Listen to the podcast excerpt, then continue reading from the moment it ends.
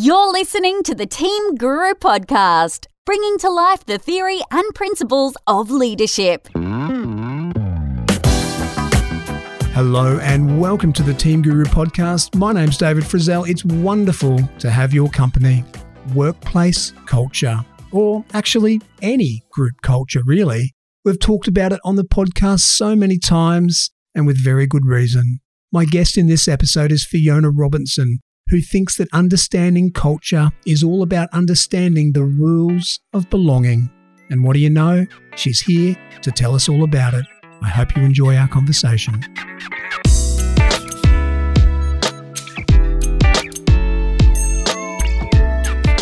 Fiona Robertson, welcome to the Team Guru podcast. Thanks so much for having me. Fiona, your book is really clever because you take this huge, big concept of workplace culture, this thing that whether we're aware of it or not, controls a fair bit about our life, our mood, and our energy, and how positively or negative we see not just work, but the world.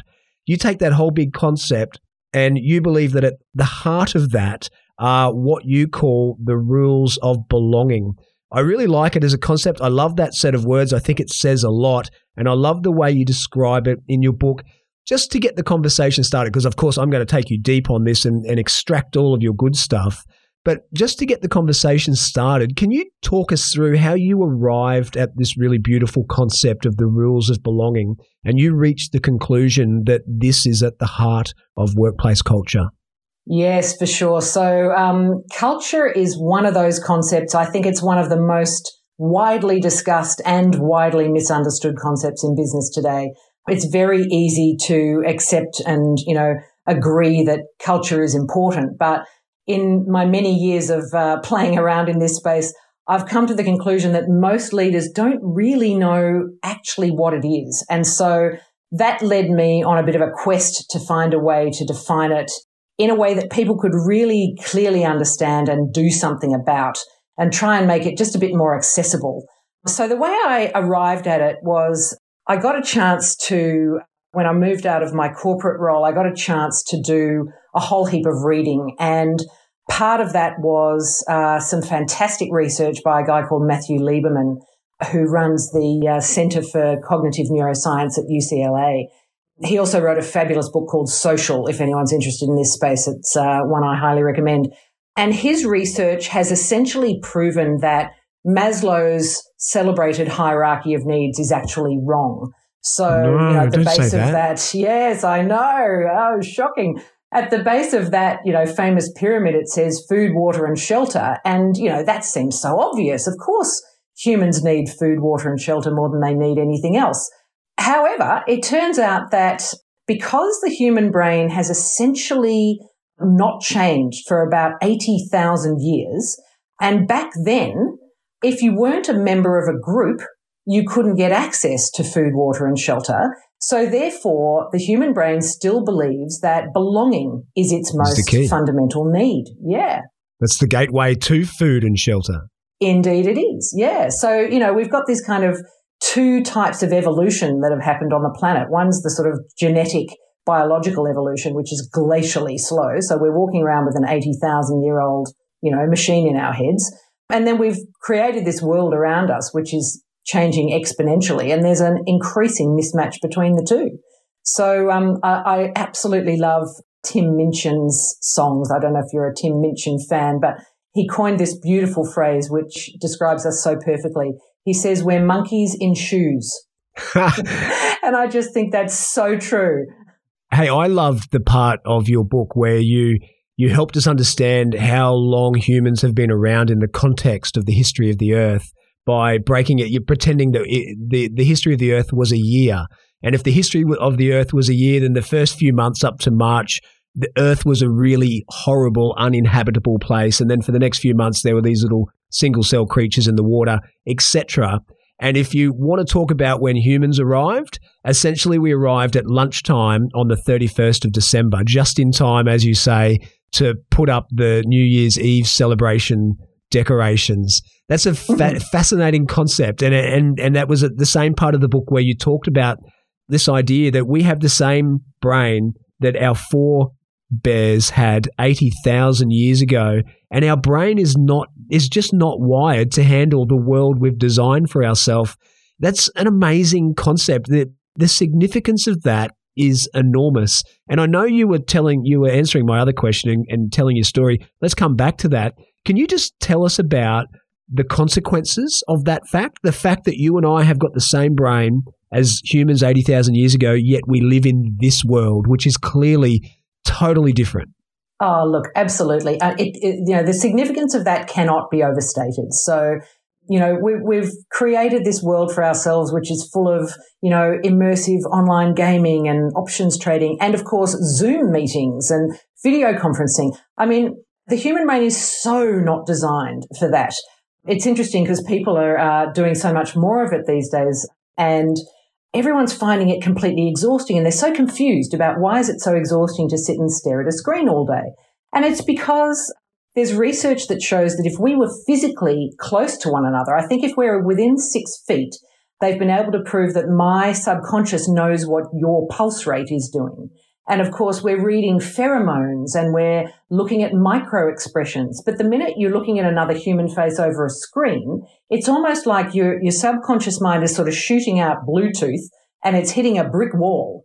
And so your brain gets so confused. It's going, you know, there's a human there but I can't. I can't pick thing. up anything.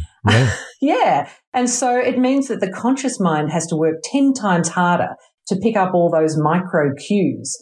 And so we're all completely exhausted by it. And it's because, you know, we're walking around with this machine that is just not designed for the world we've created for ourselves. Basically, what we have is a threat detection pattern recognition machine that is designed to do only one thing, and that is to keep us alive, to keep us safe. So it's fascinating. And there's another piece of research which I'm, uh, which I, uh, again, Matt Lieberman, I'm a big fan of his work. He has managed to prove that the brain cannot distinguish between social pain and physical pain. So um, I don't know if you're interested in hearing the details of the experiment that proved this, but yeah, it's an amazing story. So neuroscientists, uh, I'm kind of a, you know, closet neuroscientist, I suppose, enthusiastic amateur, you could call me. Um, neuroscientists now have this. that sums called, up my um, life. they now have these things called functional MRI machines. So basically, you can wear an MRI machine on your head and do stuff, and they can figure out what you know what's going on in your brain while you're doing things. So they used this technique, and they told the subject of this experiment that they were going to be playing a game. They were given a, a computer console and told that they were going to be throwing a virtual ball between themselves and two other people who were in other locations. Now, as it happens, they were actually playing this game against a computer, but they didn't know that. And in the first round of the experiment, they were told, I'm awfully sorry, your console's not working at the moment. So could you just please watch the other two people throw the ball between themselves for a moment? And then in the second round of the experiment, they were told, now everything's fixed. So please throw the ball between the three of you. So they began to do that. But after a while, the other two, you know, people started throwing the ball between them again and excluding the person who was the subject of the experiment. And so they were able to, you know, compare. The first time they're watching it, they thought they couldn't participate. The second time they're watching it, they thought they were being deliberately excluded. And lo and behold, all the pain centers of their brain lit up exactly like they were having some kind of physical pain event. Fascinating wow, stuff. That is fascinating. So they were okay when it wasn't possible for them to participate because the technology wasn't working, but when they were excluded, it was like their brain was reacting like physical pain. Wow, that yeah. is fascinating. Now, I distracted you enormously, Fiona. You were doing a beautiful job of telling us how you arrived at this concept of the rules of belonging being at the core of workplace culture. And you, you, you started to tell us a little bit about the research that has inspired you to this. How did you, do you remember the moment you landed on the words? Because I'm always fascinated. I have so many people on this podcast who have got great books and often the ones that I remember, and I'll remember yours, it's these really cool cluster of words, this really cool group of words that says a lot in so few words. Do you remember landing on them? Yeah, I do. I um I had been writing about belonging in various different ways for quite a long time.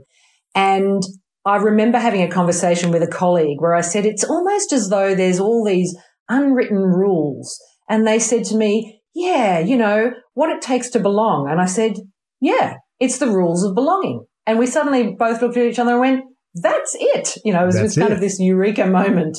Yeah. Um, but yeah, it was uh, it was just a culmination of lots of reading and lots of thinking, and then that great conversation. Do you want team and leadership development programs that actually work? Contact Team Guru today so we can start the conversation. All right, let's get to the useful stuff though, because that's all very interesting. But I'm I'm someone listening to this podcast. I'm a manager of a team. I'm a leader of an organization in some way, whether it's a huge, big multi-nat or something in or you know, a tiny organization or something in between. We all have challenges when it comes to workplace culture. Tell us how this understanding what rules of belonging are can help us to to identify and shape the type of culture that we, we want to have. Yeah, for sure. Because yeah, one of the, the real challenges around the whole concept of culture is it's such it's such a nebulous thing, and it's very hard to make it you know concrete and practical. So probably the easiest way to describe how to make it practical is if you think about what happens to a person when they join a new group. So they'll first of all watch what other people are doing. They will very quickly figure out whether the behavior that that is being exhibited in the group is earning that person belonging or losing that person belonging. And then they'll start to experiment with that behavior themselves. If they get the result they're hoping for, that then becomes their new way of behaving. So humans adopt the behavior that is successful in the group that they join. And here's where it gets really interesting. Once they have earned their belonging through a particular set of rules, as soon as that set of rules looks like it might change, that's when they will resist. Because if they've earned their belonging through a certain set of rules and then those rules change, then their belonging is at risk. And because of the way we're hardwired from our evolution, a threat to our belonging is, is considered by the subconscious as a threat to life. And so all those times when you've tried to change something and people push back and you don't know why, usually it's because they are reacting That's how to they that, belong. whether it's yeah, whether it's consciously or unconsciously, they, most of them don't even know that this is going on, but that's what's underneath it. Yeah, that's really powerful. I love that idea. It actually reminds me, I just looked it up while you were talking. I, I did an episode a long time ago with Steve Simpson, who talks about yeah. the unwritten ground rules. And yes. it's it's an equally powerful concept. That idea that in any culture there are these rules that exist that everyone knows, whether they articulate them with the same words or not, they've they've identified them. And I remember one of the examples was, you know, you, if you was to start a new school, you go to you, go to a new school and the teacher tells you the rules, but the kids already know about these secret rules because they'll be listening, okay, that's what the teachers want me to do. And whether they know it or not, what they're waiting to do is to see how the other kids act and see how the behaviors of the other kids is either rewarded or punished by the people around them, whether it's the peers or the teachers. And then they adopt those behaviors. They learn what works and what doesn't work. And you talked about there are five phases of learning to behave. And I'm sorry if I'm stealing your thunder here, but it's the idea of examining what others do. Number one, evaluating what they're doing. Does it earn them or does it hurt them? And then you experiment to see if that works for me. And then number four is to embrace that as my new normal. So in this new workplace culture or this new school culture or whatever group it is, I've evaluated what works, I've tried it out, and I've embraced it as my new behavior. And this is where it gets really interesting for organizations. That fifth phase means that once I've bought into all of that, if you try and change it on me, I'm going to kick up a real stink because this is super important. This is how I belong in this organization. And you made the very good point in your book that people aren't bad at change. We're really great at change when it suits us. We can change on a dime. Look what we did during the COVID response. We changed on a dime because it suited us. But the change that we have trouble with in organizations is change that threatens someone's belonging in that workplace culture. I love it. I think that's so powerful. Yeah. And look, you know, I've been told for years that people are bad at change and that people just resist change and they don't like change. And it's just garbage. We absolutely can turn on a dime. I mean, just think how quickly we shift our behavior when we get a new boss. You know, we immediately figure out how our new boss likes What's us to do things to and we start to do that. Yeah, mm. exactly. So, you know, humans are spectacularly, breathtakingly good at change in the service of their own belonging. Yeah, wonderful. All right. So now you, you either go on with, if I didn't let you finish your point, you feel free to go on, or I've got another question for you. Door well, A or door B? I was just going to say that the, well, I was going to say that the implication of all of that for shifting culture is that firstly, you better know what earns belonging and what loses belonging in your team because that's what people are going to do. So as the leader, figure out, you know, those two things and make sure that you're encouraging or approving of or, you know, giving greater belonging to people who do the behaviors you want to see more of and, you know, the opposite to the, the behaviors you want to see less of. But the other point I was going to make is that, you know, just like those kids in the schoolyard that you were describing a moment ago, we are watching not only the behavior of our colleagues, but the responses to that behavior from others. So let me give you an example. I've worked in organizations where the most senior person in a meeting will often leave the meeting before the end. And in that particular environment, because busyness was a badge of honor, that behavior, leaving before the end, was actually a way to improve that person's status and belonging. So I'm everyone so would nod busy. sagely and say, gosh, they must be terribly important. Um, yes. and, you know, yes, mm, understand. And then I've worked in other cultures where that exact same behavior, leaving the meeting before the end, would be interpreted by everybody as being incredibly unprofessional and, you know, clearly that person doesn't value the, the time of their colleagues. Clearly they don't value making accountabilities clear and agreeing next steps and all of that. So the identical behavior is interpreted in two different ways. And that's where the culture really lies. It's in the interpretation of the behavior, what earns and loses belonging. Hey, I just caught myself having a bias then. So, out of those two scenarios, there is one I much preferred. And I was working for part of your story on the assumption that, and, and when I read your book, I was working on the assumption that there was one good one and one bad one in all of that. But then I remembered something else that you wrote, and that is that no one workplace culture suits every workplace because we all have different purposes and different goals. So maybe I was wrong to assume that there was a good one and a bad one, and that maybe the first scenario is is good and positive in some workplace cultures. Is is that possible? It, Can it be possible that an organization is set up with a type of purpose where story A is preferred. People leave the room because they're so busy and important, and we all gravely sit there and nodding and agreeing and, and hope that one day we're that busy. Is that ever good? Look, I think it would only be good in a situation where you wanted to encourage more of the more junior people to take more, you know, to step up and take up the space that was, Have was left by perhaps. those leaders. Yes. So, I mean, I can envisage, certainly I'm, I'm the same as you. you know, generally, I would prefer people to stay to the end of the meeting. But I think the point you're trying to make is a really important one that there's a lot of work done in the culture space around, you know, what is a good culture and a bad culture. And I, I have a real issue with the idea that there is some objectively perfect culture that every organization should be striving towards. I just don't think that's realistic because unless every organization has the same strategy, then they don't need the same culture. Some need to be far more aggressive and ambitious and competitive. Other organizations need to be far more slow and gentle. You know, it just depends what you're actually trying to achieve.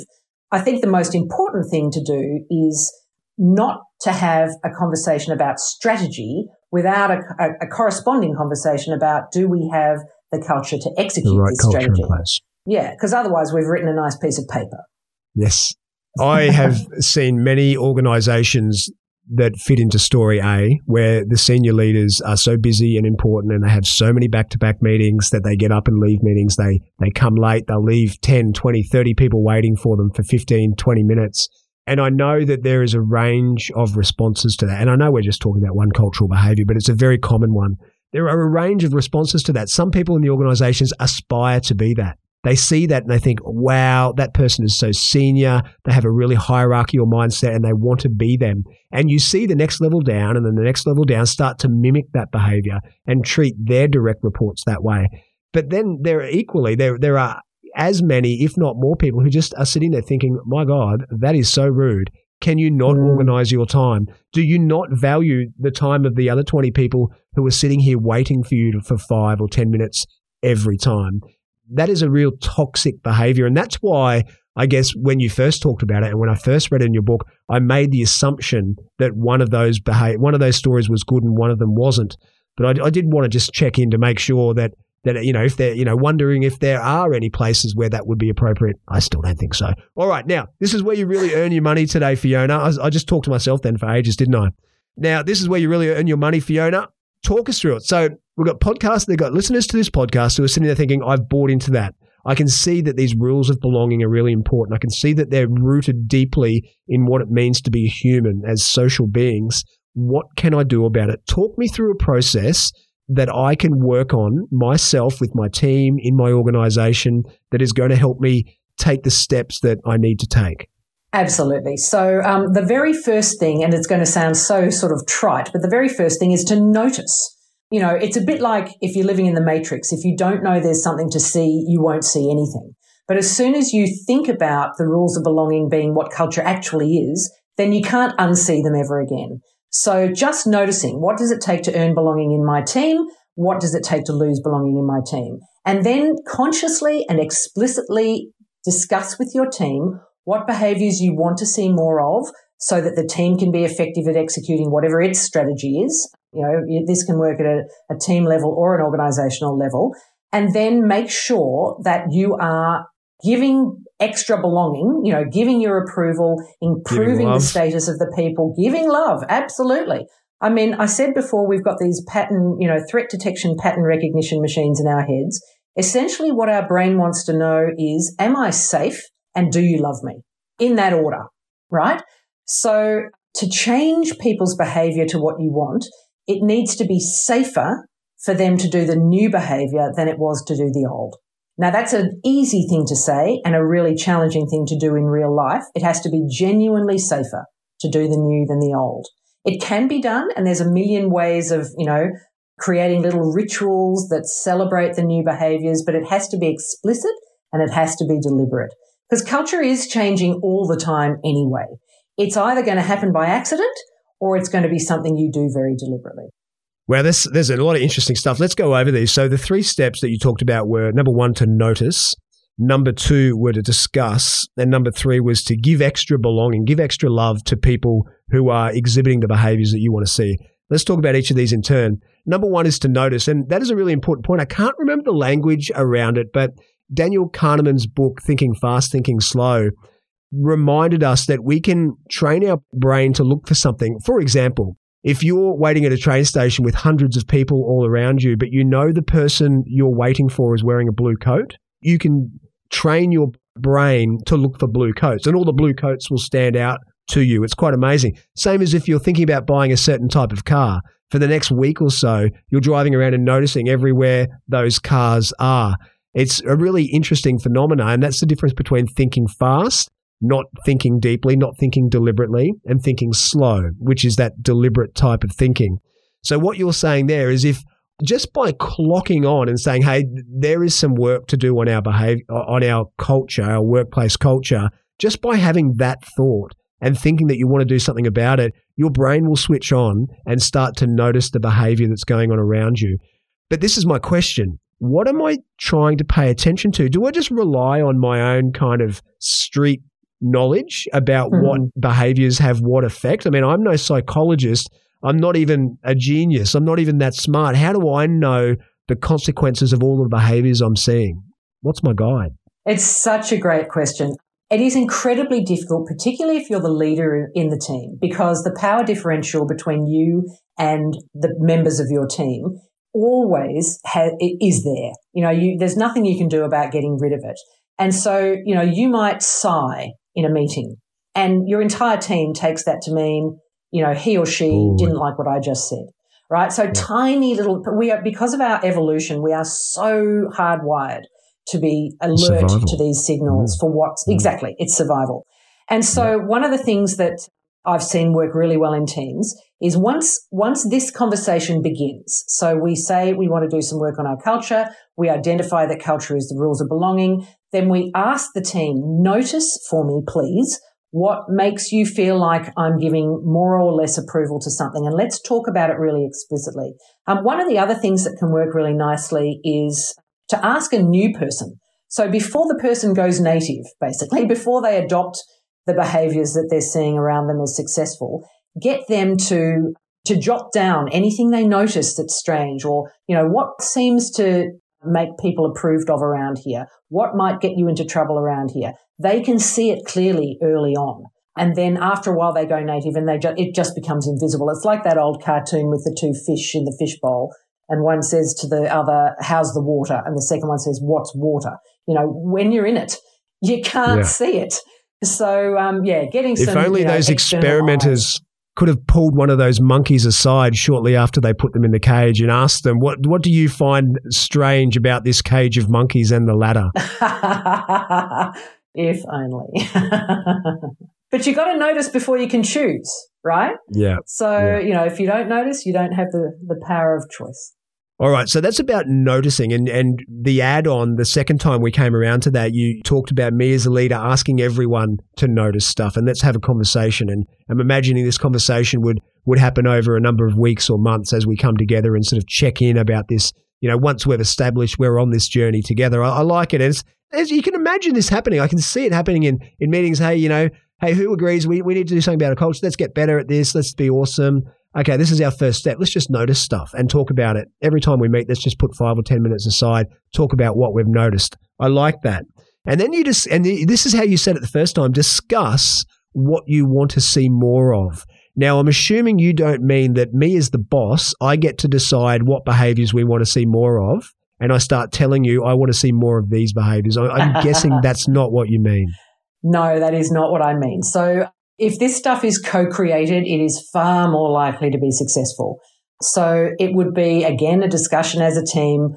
What kinds of behaviors are working for us to help us, you know, not just make us feel good or make us happy or make us, you know, what are the behaviors that help us execute the thing that we are trying to execute? So what are successful behaviors for this team? And therefore we want to see more of them. And what do we think might be holding us back and we want to see less of? Let's agree that together and then let's agree how we're going to, you know, celebrate. I've, I've seen teams do um, things like, so they might have gone from an environment where they earned belonging by essentially bitching about each other behind their back to the boss, right? And then they have had a conversation which says, look, all that is doing is slowing everything down. We can't work quickly because we don't trust each other. So we're not going to do that anymore. So the next time I hear somebody saying something about a colleague, we're going to say, you guys have that conversation together and don't include me anymore. So, you know, as soon as somebody does have a direct conversation with their colleague about whatever's bugging them, everybody would applaud, which seems ridiculous, right? That it almost looked like a spectator sport, but it yeah. was a little ritual that yeah. everyone went, okay, hey, too. we're, you know, we're doing, we're sort of, you know, we're, we're acting like grown ups. We're doing it. Addressing Takes the edge challenges. Off. We're doing the thing. Yeah. Hey, uh, how good are teams at usually uncovering what's really going on? I mean, we're talking about doing this without a facilitator, without a, a guide like yourself who might come in as a as a third party. If we're to do this by ourselves, we decide we can take this on. How good are groups of people usually at picking apart this stuff, working out what's good and what's bad? Look, it can be done. It certainly helps to have an outsider, I think. But then I would say that, wouldn't I? Because I'd be yeah, the person who'd come in and do it. But I think that having those kind of, you know, yeah, well, there is that. Um, I think there's something about, you know, having some external, you know, observers or an observer who can just say, Hey, did you guys notice X or Y just happened? What do you think that's actually about? That can help. Now, it, it's not essential, but I definitely think it can help. You know, the other thing that I love to see is focus groups. So qualitative research. And that can be done again, you know, by a, it can be someone from HR. It can be another leader. It can be all sorts of, you know, there are trusted advisors inside organizations all over the place. And the kinds of questions that I love to see are when the boss did action X, why did you think that was done? And what did you think of that action? And what did you think of that motivation? So I'm going to go slightly off track for a moment here, but I think it's an important point. One of the things I see a lot of is people confusing culture with engagement. So I often hear leaders say, Oh, yes, I'm measuring culture because I've got an engagement survey. And I say to them, well, no, those two things are not the same. So culture is the underlying system and engagement is an employee's experience of that system. So you will never see in an engagement survey a question that says, when the boss sacked Harry, did you think that was because the boss didn't like Harry or did you think that was because the boss thought Harry was, you know, not following our values? And whichever is the answer to that is going to be a, make a big difference either positively or negatively to the culture. But no question like that ever appears in an engagement survey. So I think there's, there's ways of uncovering the interpretation of behavior that include that kind of focus group conversation, or as you say, bringing someone in to have an external, you know, be an external observer of what's going on under the dynamics of a group.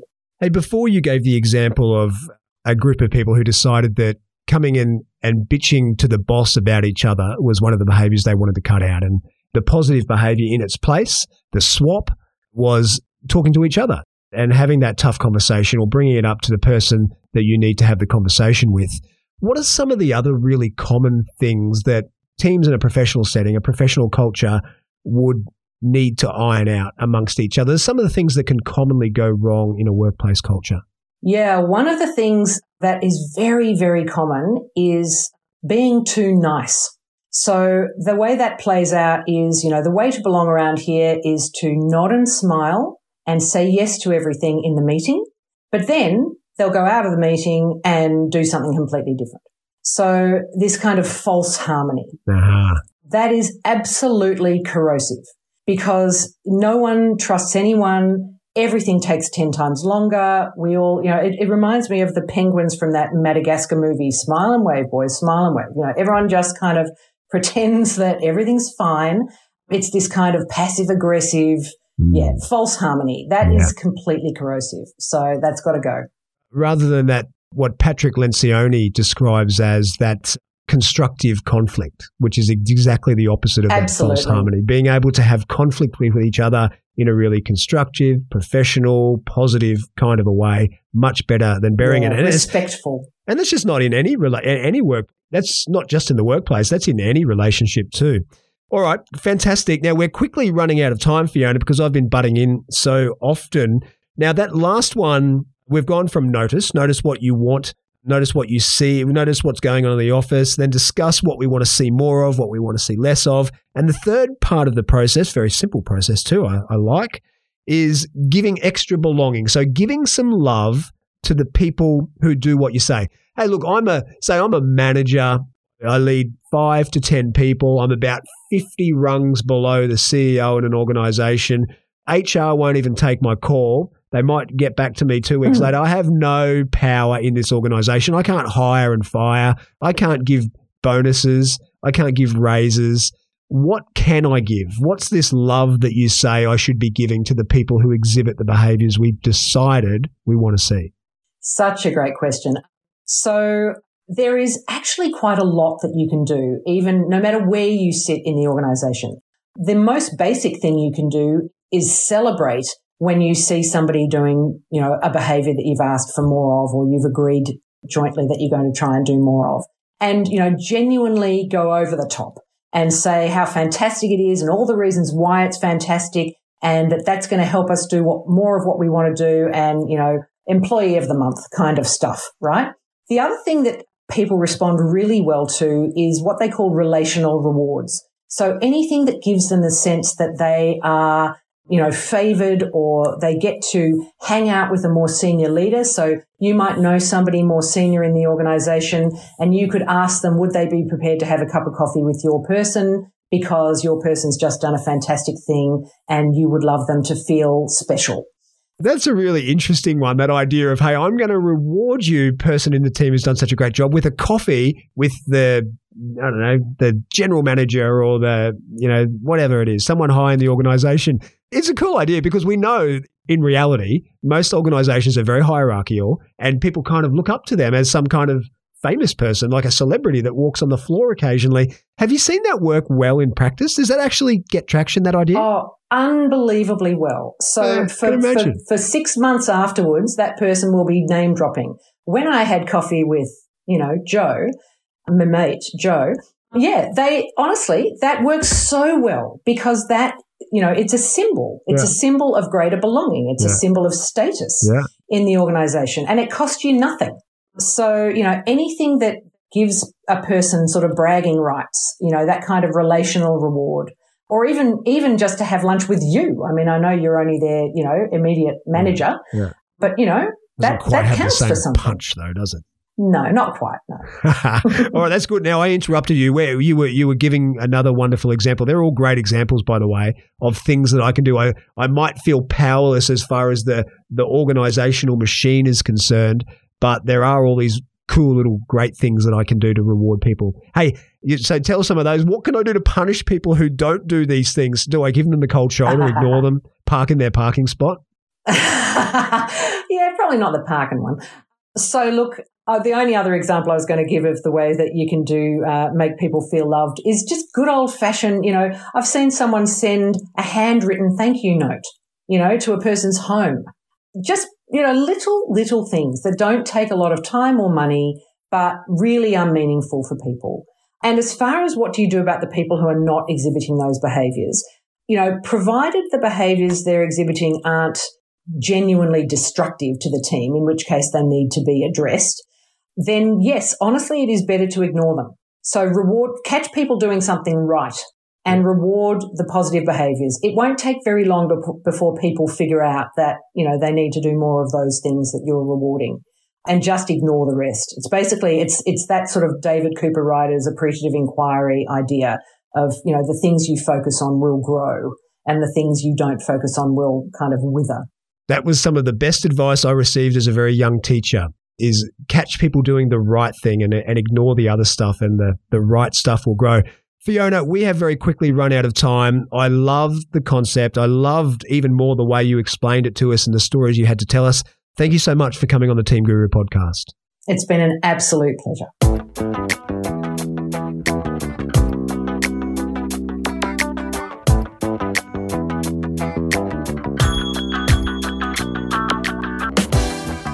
That was Fiona Robertson. I loved her take on culture, the concept of the rules of belonging, and that simple three step process. Number one, notice what's going on. Number two, discuss what you and your team would like to see and what you'd not like to see. And number three, reward the good stuff.